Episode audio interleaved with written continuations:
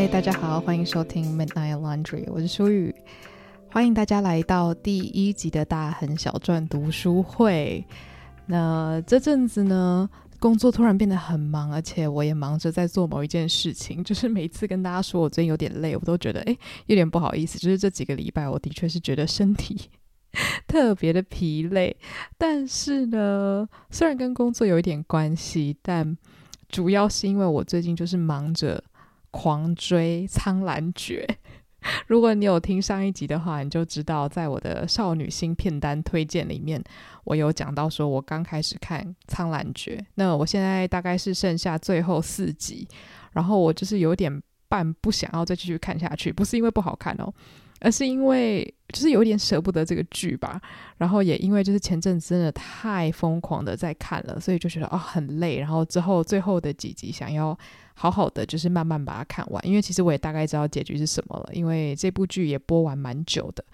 那虽然我们今天是读书会，但如果要我一言以蔽之的话，我是觉得这部剧它的制作很精良，它的特效我尤其非常满意，因为其实我很常会看仙侠剧，看到很出戏。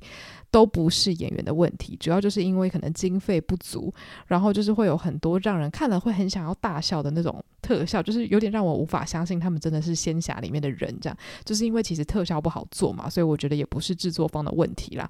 但是《苍兰诀》很好的是它的 制作经费真的很够，而且它的节奏真的非常的好，就是它的剧情完全没有什么注水，然后。节奏常常都会是一下是震惊的片段，但是很快就会让你看到一些可能是爱情的片段、友情的片段、搞笑的片段，就是它会让你在一集之中心情是一直有被稳定的照顾好的。该怎么说？就是你永远不会觉得无聊，或是不会觉得太甜腻，也不会觉得太烦闷，就是它整个节奏是掌握得很紧凑的。然后没有什么多余的角色，每一个角色都是有他自己的动机，没有什么工具人，他们都有一个不错的故事线，所以我真的是看了很满意，因为真的有很多还蛮不错的仙侠剧，都会让我觉得里面有好几条线，整个剪掉也不会有人在意。我上一次这么疯狂的看陆剧，应该是《传闻中的陈芊芊》跟《御赐小仵作》这两部了。就是其实我觉得《玉次小五作》跟《传闻中的陈芊芊》他们最好的优点就是他们的剧本写得非常好，然后我觉得就是剪得也很不错。就是说，嗯、你当然要说跟什么得奖作品比的话，这两部还是偏商业，然后爱情剧啦。但我觉得就是就爱情片来说的话，《御赐小仵作》跟《传闻中的陈芊芊》他们的剧本本身都非常饱满，就是不是因为想要让两个长得很好看的人谈恋爱，写出了一个超级薄弱的剧。情，然后我觉得《苍兰诀》也是同样的概念，就是他当然要讲的是一个很揪心的爱恋，可是如果一段感情没有好好的铺陈，然后背后的故事也就是莫名其妙到根本没人在意的话，你就算爱的死去活来，也没有人 care，你知道吗？所以我觉得这些好看的剧。编剧都有掌握到一个要点，就是你要说一个好听的故事，你要写出立体的人物。那就算你的经费不足，你的剧本好，大家自然会去接受这样的故事。那苍兰诀很厉害的就是它什么都有了，就是有很不错的演员，很好的剧本，非常好听的音乐，然后还有很好的剪接。然后我现在就是 明明是第一集的读书会，我在那边狂推陆剧，不好意思，就是想跟大家分享一下为什么我就是最近比较忙一点点这样子。好，那我们正式要来进入我们第一集的读书会了。虽然这本书总共只有九章，但是每一章我都有好多东西想要分享，所以我们今天呢就会专注于本书的一到二章，所以大概是在五集之内可以完结我们这个大亨小传读书会。那如果你对于这本书的一些背景，还有作者的一些軼事有兴趣的话，那就记得要去听我们大亨小传的第一集。那不算是读书会吧，应该算是一个前情提要，就是聊一下当时二零年代的背景。那我们今天才正式开始要讲里面的故事，还有角色。那我觉得这本书非常有趣的呢，就是在于它的视角。因为我们上一次讲的书是劝导嘛，那真·奥斯汀他的书写模式呢，都会是从作者的上帝视角，或者是直接潜入角色的内心，这样子转换的方式去书写的。所以当你在看他叙述整个场景的时候，他是以一种比较宏观的角度去讲说，哎，A 怎么样，B 怎么样，C 是什么样子的人，他们有什么样子的互动。那他偶尔可能会写说啊。A 心里觉得怎么样怎么样怎么样，所以他这个视角是会不断的转换的，而且是比较全知的感觉。那大亨小传呢，它开篇第一章就告诉你说，这是一个非常单一视角的故事。那首先第一章我们就认识到了本书的主角。Nick Carraway，那他呢，我们就叫他尼克好了。那这个尼克凯洛威呢，他在第一章的时候，他就讲说，在他年纪很轻的时候，他的父亲曾经告诉他一句话。那他父亲跟他说了什么呢？他父亲跟他说，当你想要批评别人的时候，你要记得。就是世界上不是每一个人都像你一样拥有这样子的优势，所以你在一开始看到这本书的时候，你大概就可以知道说啊，这好像是一个第一人称的视角。那等一下我们会继续讲这个第一人称视角为什么如此特别，为什么我要大费周章的讲这件事情。那这位尼克呢，也就是本书的算是作者或者是视角的发起人，他就是因为他爸爸给他了这样子的一句话，这样子一个忠告，他就谨记在心，他就时常的用这句话来提醒他自己哦，就是无论遇到什么样。样子的人都不要轻易的下判断，但是也因为这样子呢，他就变成了一个怪人吸引机。大家应该在日常生活中有认识这么样一两个人，就是他们可能什么也没做，可是他们就是会莫名的让很多人对他敞开心房，或是莫名的想要跟他做朋友，即便是这个人没有特别的。好像是呃很好客啊，或者是很想要交朋友，但是可能就是会有人主动靠近他，跟他分享很多秘密。那我们这位主角尼克呢，他就是这么样的一个人。他在学校的时候呢，尽管他可能就是没有很想要跟一些怪人做朋友，可是古怪的人就是总会嗅到他身上有这样子的一个。不是那么会批判别人的气息，所以就会靠近他，然后主动跟他说一些有的没的。那他有的时候还要甚至去装傻，不要让人家去跟他讲一些有的没的心事这样子。那也有一些人就是会讲说，哎，这个人怎么那么像政客啊？因为他并没有很强烈的意见，他也不会很强烈的去批判他人。但是也因为我们的主角尼克，他的父亲给了他这样子的一个忠告嘛，所以他在学生时期，无论遇到多么怪的人，觉得他们的烦恼多么的就是烦，让人烦闷，他都不会。会去多说些什么，多做些什么，所以他一直不断的强调说自己是一个不会妄下定论的人。但是我觉得在开篇第一章就要聊一下，呃，这个尼克呢，他很矛盾的地方就在于他不断的说他自己是一个不会妄下定论、不会随意评判别人的人，因为他自己可能本身是有别人没有的优势嘛。但事实上，他刚刚的诊断就是在批判别人啊，是吧？他就是在说很多怪人常常会靠近他，那他在心里已经给这些人贴上标签了，而且他自己也觉得，其实这样子的现象他自己并不是很乐见，因为他觉得那些人跟他分享的事情，他也不是非常想听。所以我觉得在这里，你就可以为这个叙事者的可信度打上了一个问号，就是他真的是一个不带着批判去看别人的人吗？还是另有隐情呢？对，所以。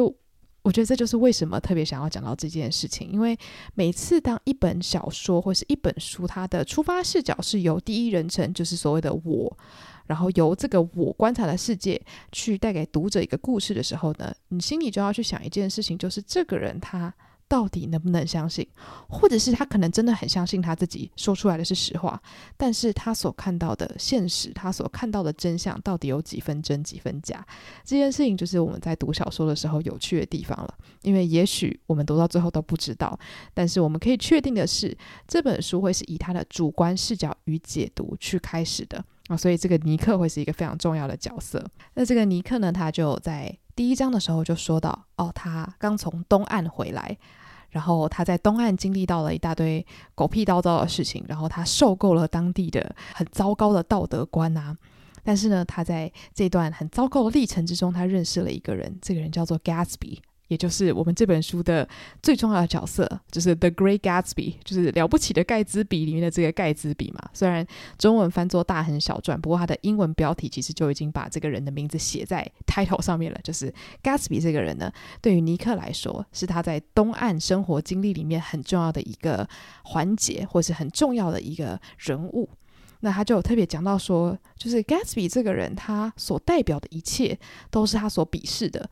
但是 Gatsby 这个人的个性，还有他对希望的那种向往，还有他整个乐观或浪漫的个性，就让他心里觉得 Gatsby 其实是一个非常了不得的人。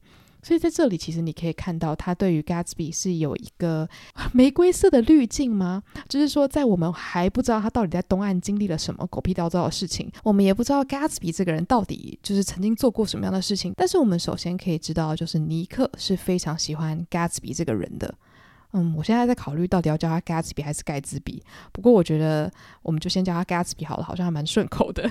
好，所以其实到这边你大概就可以知道，它是一个倒叙法的故事，就是在第一章的前面一点点，它有点像是啊，终于从东岸逃回家了。我现在要来娓娓道来，就是到底发生了哪些事情。我现在要开始讲故事了，这样子就是尼克讲古的一个概念。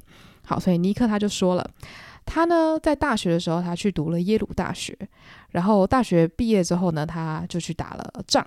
那在原文的书里面呢，他写说 The Great War，然后我还想说 The Great War 是哪一场战争啊？我不知道，就我一查就发现啊。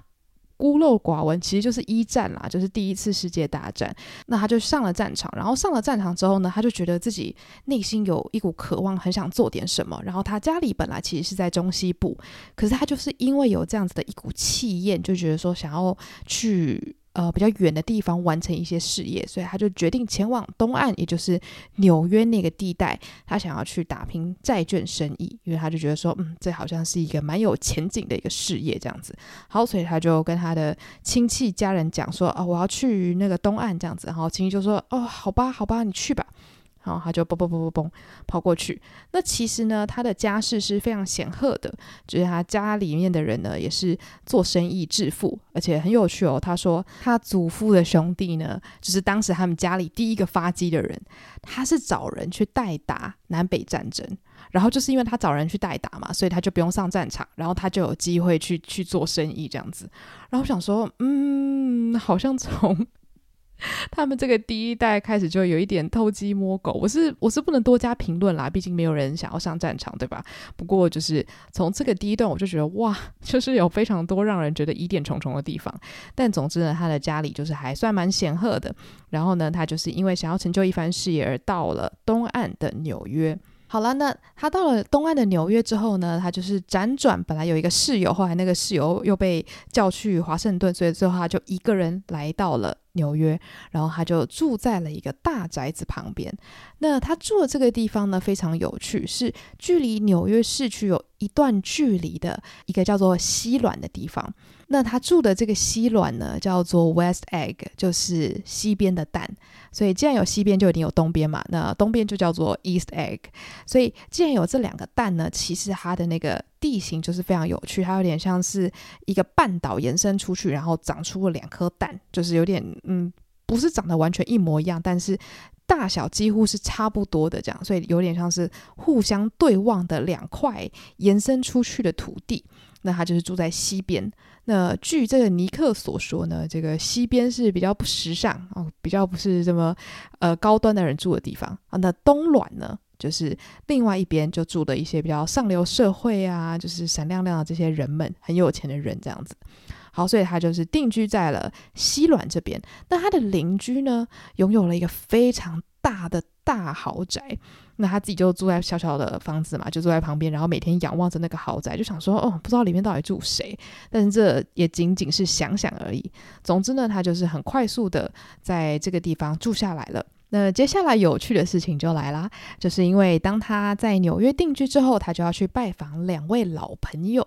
那第一位老朋友呢，应该可以说是他在耶鲁大学的同学，叫做 Tom Buchanan。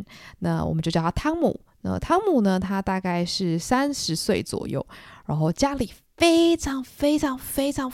非常的有钱，哦，虽然尼克他家里也算是有地位的，但是呢，这个汤姆相较之下，简直就是人生胜利组这样子。他就是那种汉草非常好，然后运动细胞非常好，然后男子气概炸裂，然后就是想要什么就大手一挥，就什么都可以买下来。就是连他在学生时期就已经展现出这样惊人的财力，那他就是一个这样子不可一世的富二代。所以他的性格就是比较走那种大家可以想象的哦，就是非常的可以说大老粗嘛，反正就是讲话很大声，然后觉得自己最棒棒这样子的一个男子。好，然后呢，另外一位就是汤姆的太太，叫做黛西，也就是我们本书的女主角 Daisy Buchanan。那这个黛西呢，她是我们男主角尼克的表妹。所以他们其实是亲戚，虽然是不太熟悉的亲戚这样子，但是其实用听的就会觉得哦，好像诶，这两位跟他都是关系匪浅嘛。所以当然，因为他们都在纽约，他就决定去拜访他们，所以他就开着他的车子到了。东卵要去他们的家里，就他一进去之后呢，他就看到汤姆，因为就是经过学生时代的洗礼，现在出了社会一样，就是你知道家里有钱到不行，所以他的那个不可一世，他那个气焰就更加嚣张了。他讲话的时候呢，好像一副都不把大家放在眼里，一副他自己最厉害的那个样子。那我觉得作者在描绘大家的小动作这部分呢，是真的非常厉害，因为他让我们在第一章就看得出来，汤姆就是一个。真的是三个字，就讨厌鬼。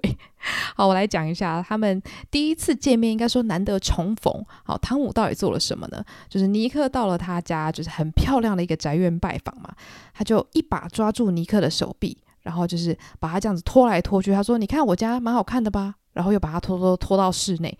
就是第一个，我觉得就是这个形容非常非常到位。就是我这辈子真的最讨厌的事情之一，就是别人拽着我的手臂。要我去哪里去哪里，就通常都是那种 有点没礼貌的长辈会做这种事情，就是有一种不把你当人看，就是把你当他的小喽啰吗？我不知道，就有的时候一些蛮没礼貌的人会这样子去对待别人，所以我觉得汤姆他就是没礼貌冠军这样的。然后呢，当他把他拖到室内的时候呢，诶，这个室内就出现了两位漂亮的女生。那尼克呢？他就叙述说，他走到屋里的时候呢，就是这些窗帘呐、啊，就随着风在那边飘啊飘啊，然后他就看到了两个女生像气球一样的漂浮在房间里面的沙发上面，然后他就看到在沙发床上面的两位女子呢，一位就是我刚刚说的他的表妹。然后另外一位呢，就是他不认识的一个女生。然后当他的表妹看到他的时候呢，哇，这个黛西的出场也是非常非常的有趣。这个黛西呢，他就很开心的说：“天哪，就是我已经快乐到要疯掉了，这样子，我已经快乐到整个要瘫软了。”就是他在这本书里面的第一句话居然是这样子。然后呢，他就带着他那个让人就是觉得又甜美又沉醉的笑容，就是往尼克这边靠近。然后呢，他形容黛西的方式很有趣。他说，黛西说话的方式仿佛很像是他在唱歌，然后他总是会轻声细语，而且有点像是低吟的方式在说话。然后尼克他就说，有些不太喜欢黛西的人呢、啊，就会讲说他低声说话的目的呢，就是要别人靠近他，就是侧耳倾听他到底在说什么，然后就是有一种好像他这样讲话就可以让大家更迷恋他、更靠近他的感觉。但是尼克就说，尽管别人这样说。但是一点也不减黛西的迷人，就是他虽然很久没有见到这位表妹，但是他见到她的时候又，又好像突然被她的那个魅力折服的神魂颠倒这样子。然后另外一位在旁边的女生呢，她就是一个高挑，然后很纤瘦的女子，然后看起来就是比较高冷，然后看到她就是这样点了一个头这样子，所以这就是他们在东卵的第一次见面。然后接下来的剧情呢，其实我一直觉得很难去跟大家细细的形容。为什么会这么说呢？因为它是一个让人非常不舒服的一个画面。我会尽量去描述，好让大家如果没有跟着我一起看这本小说的话，就希望可以稍微让大家感受一下那个很不舒服的氛围。那我刚刚说他们就是几个人，总共是四个嘛，就是汤姆、尼克、表妹黛西以及一个尼克不认识的女子。那这个女子呢，后来黛西就说她叫做贝克，就是 Baker。那好，他们四个人见面之后呢，尼克就开始说啦，他就说啊，你知道我去芝加哥的时候啊，就遇到了很多老朋友，他们都说好想你啊，想你想死了。然后黛西就听到哦，好开心，好开心，原来大家都这么想他。然后呢，他就讲说，诶，你看过我女儿吗？她已经三岁了。然后尼克就说，哦，我没看过。然后结果黛西还没有回话的时候呢，汤姆就说，诶，你现在在做什么工作啊？然后他说，哦，我在做那个债券。然后他说，你是在谁底下工作？就他就讲了那个人的名字。然后汤姆就说。啊，不认识诶，然后就搞得尼克有点不爽，他就说：“哦，如果我们待在这边久一点的话，你就知道。”好，所以这是汤姆第二次又 不小心惹怒尼克。好，然后呢，接下来他们又开始在漫谈啊、漫聊啊，然后汤姆又突然跟这个贝克小姐说：“诶，你别再练习了，你在那边练习到底可以练出个什么名堂啊？”然后尼克就一直想说：“啊。”贝克小姐要练习什么东西？就是他们的对话的那个转换话题的速度就非常的快，就是可能搞得读者跟尼克都一头雾水这样子。所以到这个时候呢，我们还是有一个伏笔，就是我们到现在都还不知道贝克小姐到底是在做什么的，我们只知道她在练习某一件事情。好，然后呢，贝克小姐又突然转头问尼克说：“啊，你是住在西软是不是？诶，我认识西软一个人诶，这个人就是 Gatsby。”然后这个时候黛西就突然说：“Gatsby。”什么 Gatsby？然后尼克本来也想要回答说，呃，他是我邻居，就他还没有讲完，诶，汤姆又跑过来把他抓出房间，然后就是让这个对话又戛然而止。然后最后呢，大家又一起到了外面，他们要开始吃晚餐了。然后一开始黛西又说，哎呀，干嘛点蜡烛啊？很快我们那个白天最长的日子又要来啦，点什么蜡烛啊？好，把蜡烛弄熄了。然后接下来黛西又很兴奋地说。哎呀，就是这么好的日子，我们应该要计划一些有趣的事情来做啊！就讲到一半，她要说：“哎呀，我我手受伤了。”然后她转过头来骂她老公说：“哎呀，都是你啦！这这个粗壮的大汉把我的手弄受伤了，哦，好痛好痛，什么什么的。”然后她老公就说：“不要随便说我很粗壮，好不好？”然后她老婆就说：“我就是要说。”然后就他们就是在那边随便乱吵，所以这些话题就是这样子飘来飘去，好像没有人真的在讨论一个什么。我不知道大家有没有感觉得出来，我刚刚在讲话的时候，就是有一种很混乱，就是彼此一直打断彼此，没有人在听对方说话。好，所以呢，尼克很显然他也有这种感觉，他就觉得说，大家好像就一直在那边讲一些很轻松的话题，开一些小玩笑，可是好像大家都有一种啊，这个晚餐等一下就结束了，这个聊天等一下就结束了，这一天又这样子飘飘然的过去了。他就觉得说，这个文化算是蛮冲击到他的，因为他觉得就他的观察，西软的人，也就是所谓可能比较接地气的人，没有那么 high class 的人，他们好像就是每一天都过得匆匆忙忙，仿佛就是很舍不得这个夜晚结束，然后每一天都可能这样子很急躁、很狂欢的想要去珍惜每一个当下，但同时其实也代表就是一直很极度的焦躁，好像就是生活永远就是让大家喘不过气，然后永远很躁动的感觉。觉，但是好像在冬暖，他看到的就是大家好像都不知道要干嘛，都这样子无所事事，好像都漂浮在空中的感觉，所以他就忍不住跟他的表妹说了，他说。你让我觉得我自己好不文明哦，就是你们这样的相处方式，就让让我觉得我自己好像个好像个贱民这样子。然后呢，他其实也就是随便开一个玩笑，殊不知就打开了这个汤姆的话匣子。他说了一件非常非常神秘的事情，他就说：“哦，讲到文明，我跟你讲，我们的文明就快要瓦解了，你知道吗？我最近看了一本书，这本书呢叫做《有色帝国的崛起》。”哦，这本书真的是很棒很棒。那这本书呢，在原文里面叫做《The Rise of the Colored Empires》。然后我本来想说什么怪书啊，然后我要去找出来这样子。后来发现这本书是这个作者他自己虚构的。那这本书根据汤姆的说法，他在写些什么呢？他就是在说，如果我们这些白人不团结起来的话，很快这些有色人种就会崛起，然后就是控制我们，然后。到就是可能一九几几年，白人就会全部消失。大家听完有没有想说，到底他 到底是哪来屁话？但是汤姆就非常的相信哦，而且他因为读了这本书，心情变得非常的差。他就觉得说啊，如果我们再不团结起来的话，你看我们都是白人，如果我们不做些什么的话，我们的文明就要完蛋了。然后呢，黛西又在旁边就是帮腔，他说：“哦，对啊，你看我老公他就是越来越有深度了，他都在读些我看不懂的书这样子。”然后汤姆又立刻打断他说：“我跟你讲，这本书里面都是有科学根据的，我们一定要就利用我们这样子优越的人种优势呢，赶快就是铲除这些异己。”然后他讲到正兴奋的时候呢，尼克心里就觉得说：“天哪，就是他的不可一世，好像已经到了一个。”快要没救的地步了，就是其实。他们虽然全部都是白人，但是相较起来，汤姆的白人优越感、白人种族至上感是最强烈的，而且他那个强烈是完全没有修饰的，所以会让人看了觉得更加的可悲跟可笑吧。就也许他的外在是让人很称羡或者甚至仰慕仰望的，但实际上他很像是一个愚笨的空壳，就是他口里讲的都是尼克不敢恭维的事情这样子。那这个时候呢，突然一通电话打来。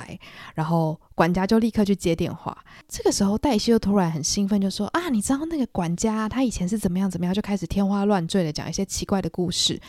然后接下来，管家就回来跟汤姆窃窃私语，就仿佛在跟他讲说：“啊，刚刚是某某人打过来了。”然后汤姆就站起来去接电话。然后黛西就突然做了一些更奇怪的事情，他就说。哦，尼克，我真的太喜欢你，就是你来拜访我了。你对我来说就像是个，就像是一朵玫瑰一样美好。然后尼克就想说，你在说什么？就是第一个拿玫瑰来形容我就已经够怪了，而且我们就根本就不熟，你为什么会突然对着我讲这些就是过度热情的话？其实我非常喜欢这一段，就是因为你会发现很多人他在焦躁或是他极力的想要遮掩某些事情的时候，他会说出很多天花乱坠的话。那这就是黛西现在做的事情。好，那我们等一下会更清楚的知道到底是为什么。那他就是继续在讲说啊，尼克对他来说是多么可爱，就像是玫瑰一样。然后就他讲一讲，他就突然把餐巾甩在餐桌上，然后就站起来冲出去了。然后就有贝克小姐就突然说：“嘘，不要说话。”然后贝克小姐就开始偷听他们夫妻俩跑到外面讲话的声音。然后尼克就说他们在讲什么？然后贝克小姐才突然说：“你不知道吗？”汤姆有外遇啊！汤姆在外面有养一个女人呢、这就是为什么刚刚那个人还打电话来啊！你不觉得他那个情妇真的是超有胆子的吗？居然在这个时候还打坏人家的晚餐时间呢！然后尼克就很惊讶，想说啊，他在外面有个女人，就是这，这一切就是资讯量真的太多了。然后接下来呢？他们夫妻俩就回来了，就是可能在外面不知道吵了什么，但是他们就收拾自己的情绪回来。就他们本来要回来继续他们的晚餐，然后汤姆本来还说啊，我等一下带你去看一下我们的马厩啊什么的。结果电话又打来了，然后黛西就一个很凶狠的眼神就看着汤姆，意思就是说你敢给我接试试看。你敢给我接，你就完蛋了，这样子，所以大家的情绪就荡到谷底啦。因为现在尼克也知道为什么大家现在这么不爽了，就是因为大家都知道那一通电话是汤姆的情妇打来的，无论他要说什么，这件事情已经彻彻底底的踩到黛西的底线了。好，所以刚刚说要看什么马厩啊，什么鬼的，好，都没了。然后这个时候，因为就是情绪就变得很低落嘛，所以汤姆跟贝克小姐就就就先离开了，他们就走向书房，可能要讨论一些事情。然后黛西呢，他就带着尼克进到了房间。然后他就想说啊，不然就转换个话题好了。他就问问他说：“哎，你女儿怎么样啊？”想说，哎，一直到现在都还没有看到他女儿，想必他应该是爱他女儿吧？想说就讲点跟汤姆无关的话题。结果黛西他就开始 第第二串非常谜样的行为，他就说：“哎，尼克，我们其实不是很熟，哎，你连我的婚礼都没有来参加，我好难过。”然后尼克就说：“呃，那时候我在打仗。”他说：“哦，对啦。”他说：“啊，你知道。”我就是在最近这几年真的是过得很不好，我真的是看透这个世间了啊！你知道我女儿那时候啊，我要生她的时候，汤姆根本就不知道人跑去哪里了。然后呢，我就是很痛苦，一个人把小孩生下来。然后我就问说：“诶，我生下来的这个小孩是男还是女啊？”然后护士就说：“啊，是个女孩。”然后他听到是女孩之后呢，他就大哭，然后他就说了本书的一句名言，他就说：“I'm glad it's a girl, and I hope she'll be a fool. That's the best thing a girl can be in this world, a beautiful little fool.” 那这句话单看呢，会觉得好像好像真的好悲伤哦，感觉黛西真的是。看破世事，你知道吗？就是点播一首《我问天》这样子，就是啊、虽然就是嫁进豪门，然后过着就是奢靡的生活，但是呢，在临盆之际，老公居然不在身边，搞不好还跑去跟别的女生约会这样子，然后生下了女儿，她就有一种。啊，你就是跟我一样长得漂亮，然后笨笨的，你就可以快乐过一生。你像我这样子看破世事，啊，这么难过的人生又有哪里好呢？这样子，然后反正他就说啊，一切都糟透了啦，我现在就是已经看破世事了啦，这样子好像仰天长啸。那他讲完这段话之后呢，尼克他心里就冒出了一个想法，他说他觉得黛西刚刚讲的这一连串话好像都不是真心的。好像某种程度都有点在表演，好像有点想要就是把自己放在一个悲剧女主角的这个盒子里面去表演说，啊，你看我现在就是一个看破世事的少妇这样子。就是尼克他虽然心里也都有这些判断，都有这些评论，但是他就是放在他的心里，所以他一直都是非常贯彻他爸爸给他的这个建议的。好，所以他就偷偷的观察这个黛西，他就觉得说，好像黛西刚刚说的这一连串看起来很可怜。很很很惊悚的这一段故事呢，仿佛都是为了希望可以打开他的心房，可以让他更怜悯他，更把自己看作是悲剧女主角呵护这样子，所以他就有一种觉得自己被邀请进入了一个奇怪的上流社会私密俱乐部。那我觉得。这件事情非常有趣，就我觉得他其实默默的暗示了黛西这个人有趣的地方，就是也许黛西刚刚说的事情都是真实的，也许那些悲惨的事情都是真实发生的，但是他很享受在扮演这样子悲剧女主角的角色当中。当然，她是 幸福的悲剧女主角，因为她有花不完的钱。好，但是呢，她她心中的悲伤会变成她的剧本。然后，对于尼克这样子的人来说，好像就是他台下的观众，刚好他有一个很棒的舞台可以演出。好，所以呢，这一小段落幕之后呢，他们就走进了房间，然后他就看到了贝克小姐正在读报给汤姆听。然后四个人在会合之后，大家的情绪都比较好了一点嘛。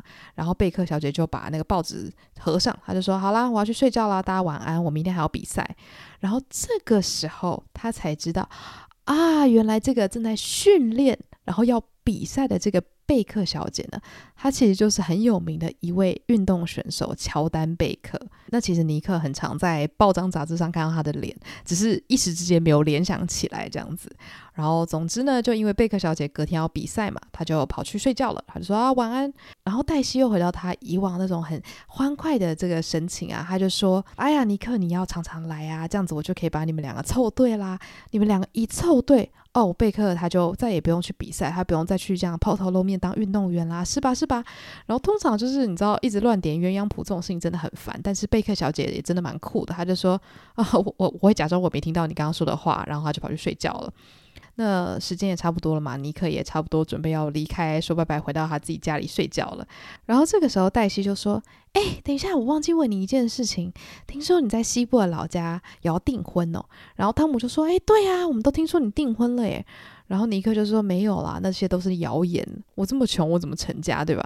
然后就他们两夫妻又在那边很兴奋的一直讲说：“哎呀，可是我们听到三个人以上都一直在讲说你订婚嘞，这一定是真的。”黛西跟汤姆突然关心起他的人生大事，跟这些流言蜚语，就突然让他觉得哦。他们好像拉近了一点距离，就是他们真的在聊了一些关于彼此的事情，然后好像有一种啊，虽然我的朋友或者是我的表妹，他们是这种上流社会，跟我真的差非常多，就是他们是那种富可敌国，跟我这种家里算是有点小背景的人不太一样。那这个时候好像突然觉得他们真的是朋友了，在聊一些真正的事情了。可是他同时又觉得很烦，因为他就觉得。你们两个人应该先管管好自己吧。黛西很显然 就婚姻很有问题啊，他是不是应该要打算就是带着他的女儿，就是到一个比较健康的地方去生活之类的？但是他也不好说什么嘛，所以呢，他就带着这样子复杂的心情，就开着车离开了他们家。然后回到家里的时候呢，他就默默地望着院子里的景色，他就发现这个时候隔壁的这个大宅子的男主人也在阴暗处看着外面的风景。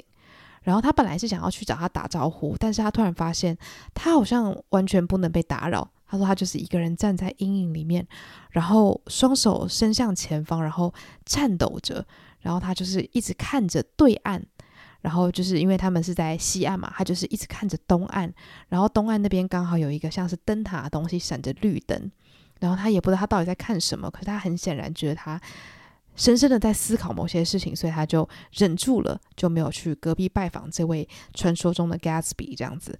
所以这应该算是第一次他跟 Gatsby 有一点间接的接触啊。他第一次看到他这个人，好像仿佛在这个夜黑风高的晚上，他们两个都一样若有所思的待在自己的房子里面。那这就是我们第一章的故事啊。当然小说的故事真的很不好说诶，因为它真的是一个。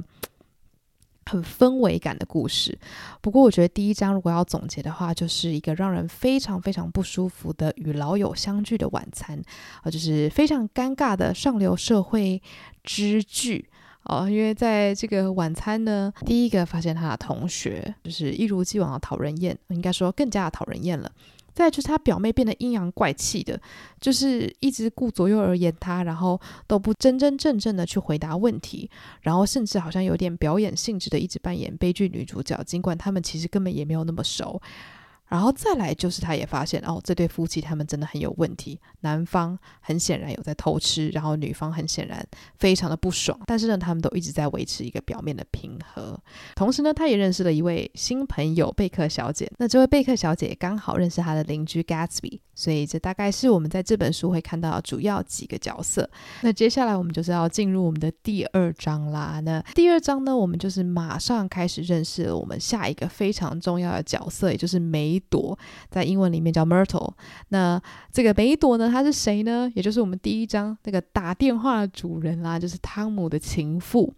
那尼克见到汤姆情妇的这一个情景也是非常的特殊。总之呢，在第二章的开始，尼克就在讲说，在西软到纽约这段路之间呢，有一个荒芜之地。那这个荒芜之地呢，就是蔓草丛生，到处都是灰蒙蒙的这些脏污，这样子沙尘啊，这样飘来飘去。好，那在这个荒芜之地呢，有一个非常大块的一个广告看板。那这个看板呢，它就是一个医生的一个广告。那这个广告呢，上面就是两只很大的眼睛，然后戴着黄色的眼镜。那虽然这个医生他开业的这个广告应该已经是历史非常久，搞不好这间诊所都已经倒了，但是这个广告牌呢，就不断的放在那里。所以其实在这本书里面有很多有趣的意象，像我们刚刚第一章就已经看到第一个意象，就是发出绿光的灯塔。那现在我们看到第二个意象，就是在一个荒芜之地，有大看板上面有眼睛一直注视着来来往往的车辆，或是停在那边的人们。所以在这个非常奇怪的地方呢，就是会有一些等待火车的人啊，或是一些就是要前往纽约市区的人会经过这样子。所以尼克呢，他就是有一天跟着汤姆要一起搭火车到纽约，然后就搭一搭，汤姆又开始就是很很暴力的，突然又要强迫尼克做一些事情。我们刚刚已经说他第一章很喜欢强迫尼克，就是可能一下子到外面，一下子到里面这样子。就他要突然命令尼克，他就说：“好，我们下车。”他说：“啊，我我们要去哪？”然后他就说：“我我要带你去看我的就是女人这样。”然后他们就好一起走走走走走，到了一个修车厂，然后就在那个荒芜之地嘛，一切都脏兮兮的，然后看起来就是好像没有什么生命力的一个地方这样子。那就开着一间叫做 George Wilson 的一间修车厂。那很显然，这个老板呢就叫做 George Wilson。好，那这个 George 呢，就是这个乔治威尔森呢，他就走出来啦，他就看到汤姆，哦，就好像一副看到就是那个大老板一样，他就说啊，汤姆，hello hello，然后这个汤姆呢，很显然应该是跟他有一些生意上的往来，然后他就讲说啊，我很快就会把我这个什么车子卖给你啊，什么什么的，好，他们就哈拉了一下，然后就讲一讲呢，诶。突然有一个女人就从这个修车厂的楼梯间呢走下来了，然后这个女生呢，她的特点就是她非常的丰满，就充满了女人味。就虽然长得呢没有说非常的漂亮，根据尼克所说啦，就虽然没有很漂亮，但是她整个身体摆动的样子就是充满了生命力。就算在一个这样子荒芜的地方，仿佛是一朵狂野的花这样子。然后呢，她看到汤姆跟尼克就说。哎、老公，你快点拿椅子给人家坐啊！你知道人家站在那边是不是？好，就她老公就进去里面拿椅子。结果汤姆就看着她，跟她说：“哎、我很想你，等一下我就在底下卖报纸的地方等你哦。”哦，所以这个时候尼克就知道了，这个女人就是汤姆的情妇。所以呢，接下来汤姆的情妇就立刻不管自己的老公，就直接跟着汤姆还有尼克前往纽约。那这个时候尼克他就问汤姆啦，他就说：“哎、你这样子公然……”叫人家的老婆跟着你一起去纽约，你不怕人家怀疑你吗？她就说没有啊，她老公以为她要去纽约看她的妹妹。拜托，那个男的笨的跟什么样？他根本就笨到连自己是不是活着都不知道。好，所以这个汤姆是非常不可一世的看待这个非常辛勤工作的修车厂老板。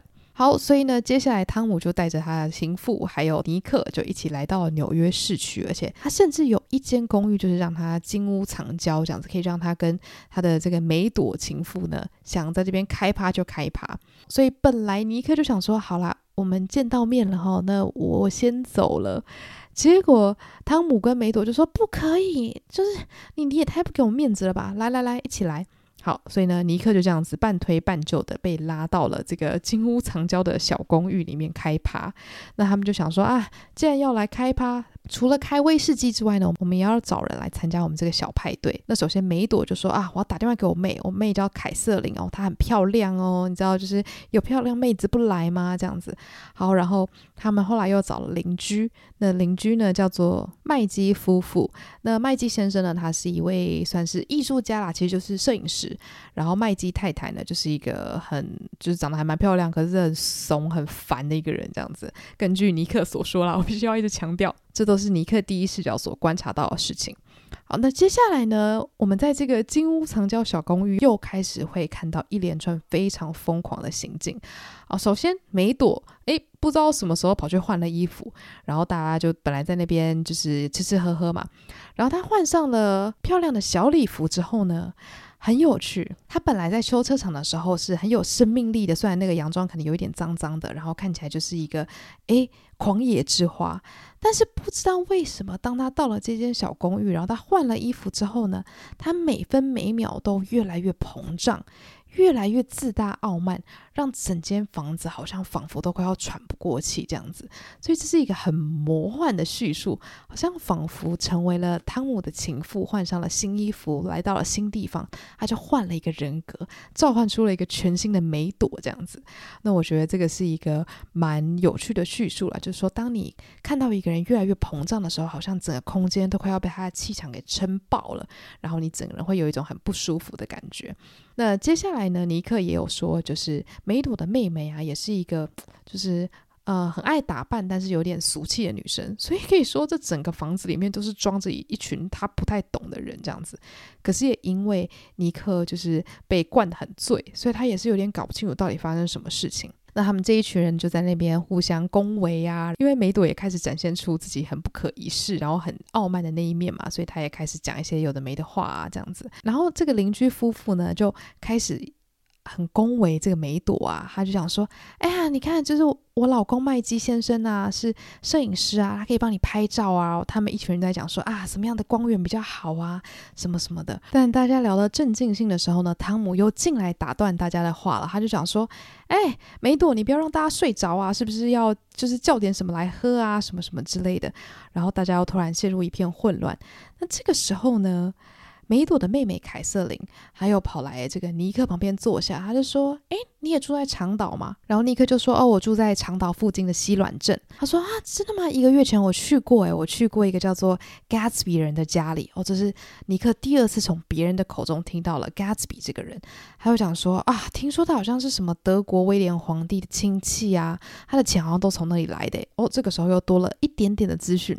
根据谣言所说，啊，Gatsby 会这么有钱，都是。”因为他的亲戚是德国威廉皇帝吗？然后凯瑟琳就说：“嗯，不过我完全不想跟他牵扯上什么关系，因为我觉得他这个人很奇怪什么的。”然后这个时候他本来想说啊，很想多问一些问题，但是话题又被打断了，又开始回到了拍照的这个问题。然后呢，这个麦基先生呢，因为他是摄影师嘛，他就说啊，我很想要在长岛发展我的事业啊，好希望有人帮我介绍一下啊。结果汤姆就打趣的说啊。不然你叫梅朵帮你写个介绍信啊，你去帮她老公拍照啊，就开始讲一些就是很 其实有点尖酸刻薄的话啦，因为很明显汤姆其实很瞧不起就是梅朵在修车的老公嘛，然后他就讲说啊，你帮他拍那个人物肖像啊之类的。那这个时候呢，凯瑟琳又跑到了尼克旁边说，哎。你看到他们那群人没？我姐姐梅朵啊，跟她的情夫汤姆啊，他们两个各自都受不了自己的另外一半啊。我觉得真的是很奇怪诶，你不喜欢自己的另外一半，就不要在一起啊。他们两个到底在干嘛？然后他又补充说啊，可是汤姆他说他老婆是天主教徒，不赞成离婚。那这个时候尼克心里就想说，没有啊。黛西并不是天主教徒啊，那这个时候我们就知道了，其实汤姆就是在那边讲一些谎话嘛，讲一些废话嘛，他根本就没有想说要让梅朵成为他的下一任老婆啊。很显然的，梅朵应该就是他的一时的玩伴，就是这是我的推测啦，对吧？就是从这个谎言，我们就可以看得出来，汤姆根本就不是什么认真的人呐、啊。那梅朵她也没有要跟自己老公离婚的意思嘛，因为汤姆很显然没有要跟他结婚。好，然后这个时候他们在讨论人家的婚姻，结果梅朵也听到了，梅朵就说。啊！我当时会嫁给我那个烂老公，都是因为我以为他是个绅士，结果他连舔我的脚都不配，好吗？然后他妹就说：“啊，可是也没人逼你嫁给他，你那时候好像还爱他爱得要死啊。”结果梅朵就很大声的反抗，就说：“哪有我哪有爱他？我根本就没有爱过他，好不好？”然后就是嫌弃自己的老公，嫌弃到不行这样子。然后就觉得说：“啊，这真是我人生最大的一个错误。他就是穷酸到不行。我就跟他结婚的时候，发现他连西装都是跟别人借的，我就是气到在那边大哭呢。”那这个时候，这个妹妹也是觉得她姐姐很荒谬啊，她就讲说：“那你干嘛还不离开她？”那其实我们都知道嘛，原因应该就是因为梅朵其实她跟汤姆在一起，她可以享尽荣华富贵，但是汤姆并没有真正要把梅朵娶进家里的话，他是没办法正式的去享受这些。奢华的生活的，所以她也只能就是暂且接受当她情妇这件事情，然后同时跟她老公在一起。因为当时的女性其实要经济独立、经济自由是很困难的，是没有什么太多先例的。所以梅朵这样的选择其实也是人之常情啦，我是可以理解的。那他们在对话期间呢，就喝了很多酒啊，然后汤姆还叫人去买了好吃的东西啊，就是纽约有名的三明治啊什么的。那其实尼克一直觉得自己要离开，可是每一次他一想要离开的时候，他马上又会被卷入就是另外一波的吵闹啊、纷争啊，好像一直有人想要把他拉回座位，好像他就是无法离开这个场景这样子。然后我一直都很喜欢，就是这一段里面费兹杰罗他描写这整个情景的方式。尼克就是在叙述自己无法离开这个房间的时候，他说了一句话。他说：“I was within and without, simultaneously enchanted and repelled by the inexhaustible variety of life。”那这句话呢，因为我同时就是太想知道官方中文翻译是怎么翻的了，我找了一下哈，他是说：“我既身在其中，又身在其外，对人生的变幻无穷感到既陶醉又厌恶。”哇，翻得真是好听。我觉得这句话非常棒，就是说。因为尼克就像第一章他说的，他是一个不太批判别人的角色，然后他也不太会真的为自己很强烈的发声，所以他才会很像在海浪里面一样被推来推去。也就是因为这样子，他被莫名其妙的推到了这样子一个奇怪的派对之中。但是他就是因为这样子，好像是旁观者又深陷在其中，好像觉得一切很厌恶，又觉得好像很新奇。那我觉得这其实也有点像是我们读者的角度，我们一直在窥探这个很神秘、腐败，然后又很荒淫的世界，这样，所以就是会有一种，你虽然觉得受不了，可是你又忍不住多看看。那我觉得他非常贴切的，就是描写了我们这些读者跟尼克的这个想法。那同时呢，在这段混乱之中，梅朵他也就是跑到了尼克旁边，跟他讲说：“啊，你知道我当时是怎么跟汤姆搭上线的吗？”他说：“我之前就是要坐火车去纽约找我妹妹，结果呢，每次在火车上，我都会看到汤姆，然后我每次都偷偷看他，偷偷看他，然后都不敢跟他对到眼。结果有一次，他就突然。”挨到我的身边，然后用他的那个 胸部贴住我的手臂，然后我就说啊，我要报警喽！但其实我一点都不想报警。然后最后我就莫名其妙搭上他的车，我们就搭上线了。听起来好像有点浪漫，但其实就听起来有个变态的好吗？就是我也就是不知道汤姆是怎么样子勾引到这个女生的。不过很显然，可能因为汤姆他很显赫的家世，跟他这个就是人生胜利组的这个啊、整个设定吧，就让梅朵。被他迷得团团转的，那最后呢，他们又继续狂欢了好一阵子，然后梅朵也在那边大喊的说：“哇，我有好多事情要做啊，我有好多东西要买啊，什么什么的，就很开心。”结果将近午夜的时候呢，小情侣汤姆跟梅朵突然大吵了起来。大家猜猜看是在吵什么呢？给大家三秒钟，三二一，就是在吵关于汤姆太太的事情啦。有没有就是非常的八点档？那他们在吵什么呢？就是梅朵就在吵说，他想要有权利可以提到黛西的名字。他就觉得说，为什么你的太太要成为一个禁忌话题呢？你明明就很爱我，为什么我不能说黛西、黛西、黛西这样？结果汤姆就觉得他很白目。就一巴掌给他打下去，然后就把他鼻子给打断了，他的脸就开始喷血，超可怕！我想说，天啊，快逃啊！这恐怖情人有个暴力的，因为前面我们就讲他是那种男子气概爆棚的男性嘛，就是感觉他完全控制不了自己的那种，就是荷尔蒙嘛，就是非常的可怕，这样子就是。男子气概最恐怖的就是汤姆这种人，这样好，所以呢，就因为这样子的一个惨案，然后所有的女生在场的女生就开始去救梅朵啊，就想说啊，怎么会这样啊？就混乱到一个不行。那就在这群女生呢，就互相在那边拯救的其中呢，麦基先生跟我们的尼克就默默的走出了房间的门，因为他们两个就是有点懵了这样子。然后麦基先生还说，哎，改天一起过来吃吃顿午餐吧，这样子。然后最后呢，这一章的结束非常的有趣，就是尼克就浑浑噩噩的跟着他一起搭了电梯，然后仿佛好像有站在麦基先生的床边，但不知怎么的，最后呢，他的记忆就停在他半梦半醒的出现在宾州的车站，等着车准备要回家。然后那个时候已经是凌晨四点了，所以他其实就是非常像那种我们喝醉的时候，你好像上一秒觉得你在跟朋友聊天，下一秒好像你躺在朋友床上，然后最后觉得自己在计程车，然后最后发现自己好像站在火车站旁边，就是有一种有，点要要断不断要断不断的那种断片感这样子。所以他就是因为喝了很多的威士忌，然后在这个纸醉金迷的房间里面度过了一个很魔幻又恐怖的一整天。那其实，如果大家有看过电影的话，我觉得电影算是蛮精确的去呈现了这样子的感觉。他用一种很绚丽魔幻的方式去呈现说，尼克他深陷在这个华美又荒谬的场景之中，他忍不住想要用一种批判的眼神去看这整个场景，但同时他也很忍不住的深陷其中，去享受这样子短暂的疯狂，这样子的放纵。对，所以这就是第二章。那我们大概就认识了除了盖茨比 Gatsby 以外的角色。大家有没有觉得，天呐，上流社会的人生真的是好莫名其妙哦？那我觉得这两章基本上就是蛮。立体的去建立了，就是关于汤姆与黛西他们到底是什么样子的人，以及尼克他这个人的特征。我觉得他很会观察人，然后我觉得他其实没有他想象中的那么那么公道啦。他虽然是很细腻、很会观察，但是他没有办法真的维持客观。其实你从尼克的叙述中，你大概都可以知道这些人实际上是什么样子的人，他们实际上到底是不是善良的，他们到底虚不虚伪。其实你从一二章都可以很清楚的看得出来。